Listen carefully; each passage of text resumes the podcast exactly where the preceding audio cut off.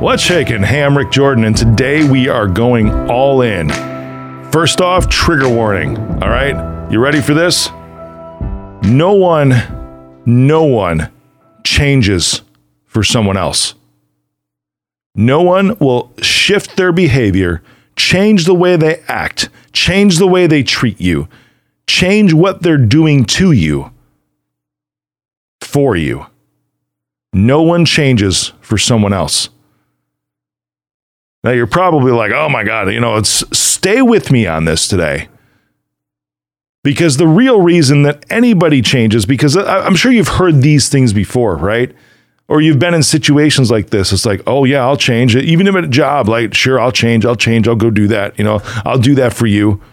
You know, if they're talking to the manager, or you know, if someone says it in a relationship, like, I'll be the man you need. I'll become the person you want. I'll change for you. I'm so glad you're in my life because you changed me for the better. That's a bunch of BS.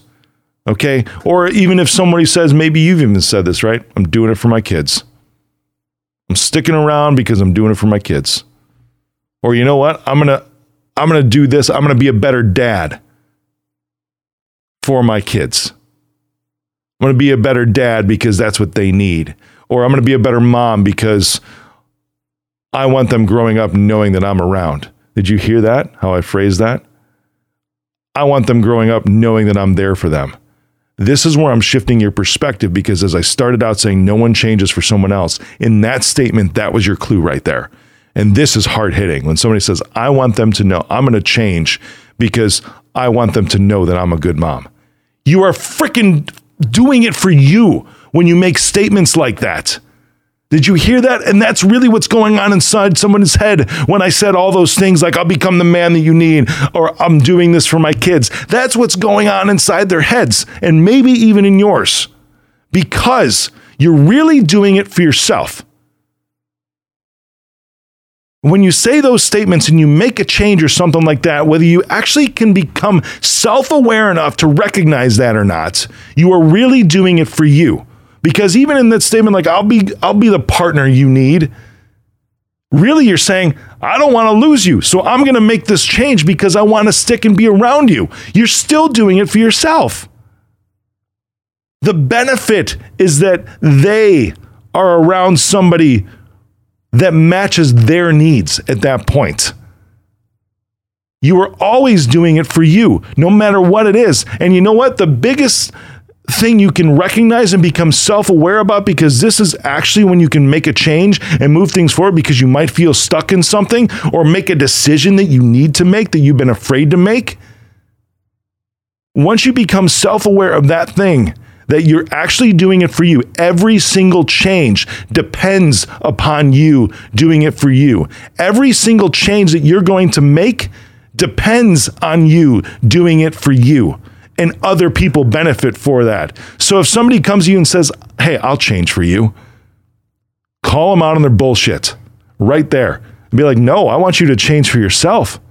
If they can become self aware enough that that change is going to benefit them that it's going to not just, if you're in a relationship, allow you to stay with them because of that change.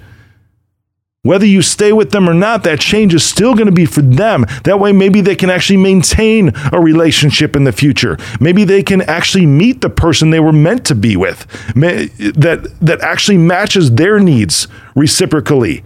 Or they will get actually are in a place now because they've healed. Maybe from some trauma they've actually made a change and they they've allowed themselves to heal because of that change. And now they can be in a healthy relationship with somebody else somebody that may be even better for them than you this is hard hitting and that's why i said trigger alert no one changes for someone else when you think that that's true, the only reason you think that's true is because of the movies, because of books, because of a show on Netflix. Society has sold codependency as love. That's fact. Society has sold codependency as love. So when somebody says, Yes, I'll change for you, that's actually codependency. They're saying, I'm scared to lose you.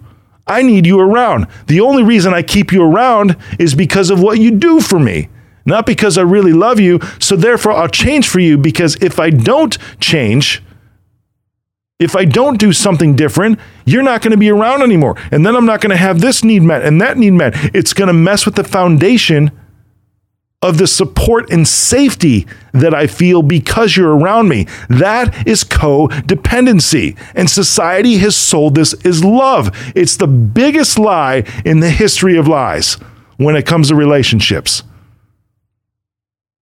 Is that codependency has been sold as love. So when people say, Oh, I'll do this for you, call a timeout. You might want to still be with that person, but call a timeout and have a very serious conversation with them and be like, you know what? That's not good enough for me. You changing for me is not good enough for me because it's disrespecting yourself. I'm sorry, I don't want a codependent relationship. That's what you tell them. So, what I want to see is I want you to come to a self awareness and ask them, what, okay, cool. That's great that you're going to change. You're going to do something for me. Or that's great that you're saying, I'm doing it for my kids. Well, how does that help you? That's the question to ask. If you want to change for me, or you say you're doing this for, for somebody else, for your kids, for your, your spouse, whatever, how does that help you? That's the question to ask them. That's how to break through that codependency and maybe guide them to a position to where they're self-aware rather than codependent because it may not be love. It may not be love. They might love what you do for them. They might love that you're around them. They might love the safety of the relationship that they're in. And that's why they're saying, "Yeah, sure, I'll change for you." Or I'll change for this marriage. It it anything other than changing for themselves is codependency and it's as fragile as the thinnest ice on the coldest lake in the world. And that relationship will continue to freeze and plummet to the depths that you have never seen because you're allowing that codependency. No one else changes for something else. People only change for themselves when they've hit rock bottom. That's just how it goes. People will only change for themselves when they actually realize that they don't have anything to lose and that they have everything to gain. That is rock bottom. When somebody recognizes and, and they, they focus away from the loss of the change that they need to make for themselves and they just focus on everything that they have to gain. Change for others does not last. That's the biggest thing I need you to take out of this episode today is change for others does not last. Change for yourself. Not only will you sustain that new behavior, sustain that newfound success, you will also sustain the relationships that you're in because you have allowed yourself to heal that person that you're seeing that might be actually going on a journey right now to change for themselves, that is when it becomes sustainable because they change for themselves, not for the marriage, not for the kids, and certainly, most of all, not for you. Change for others does not last. Changing for themselves, changing for yourself, is sustainable forever.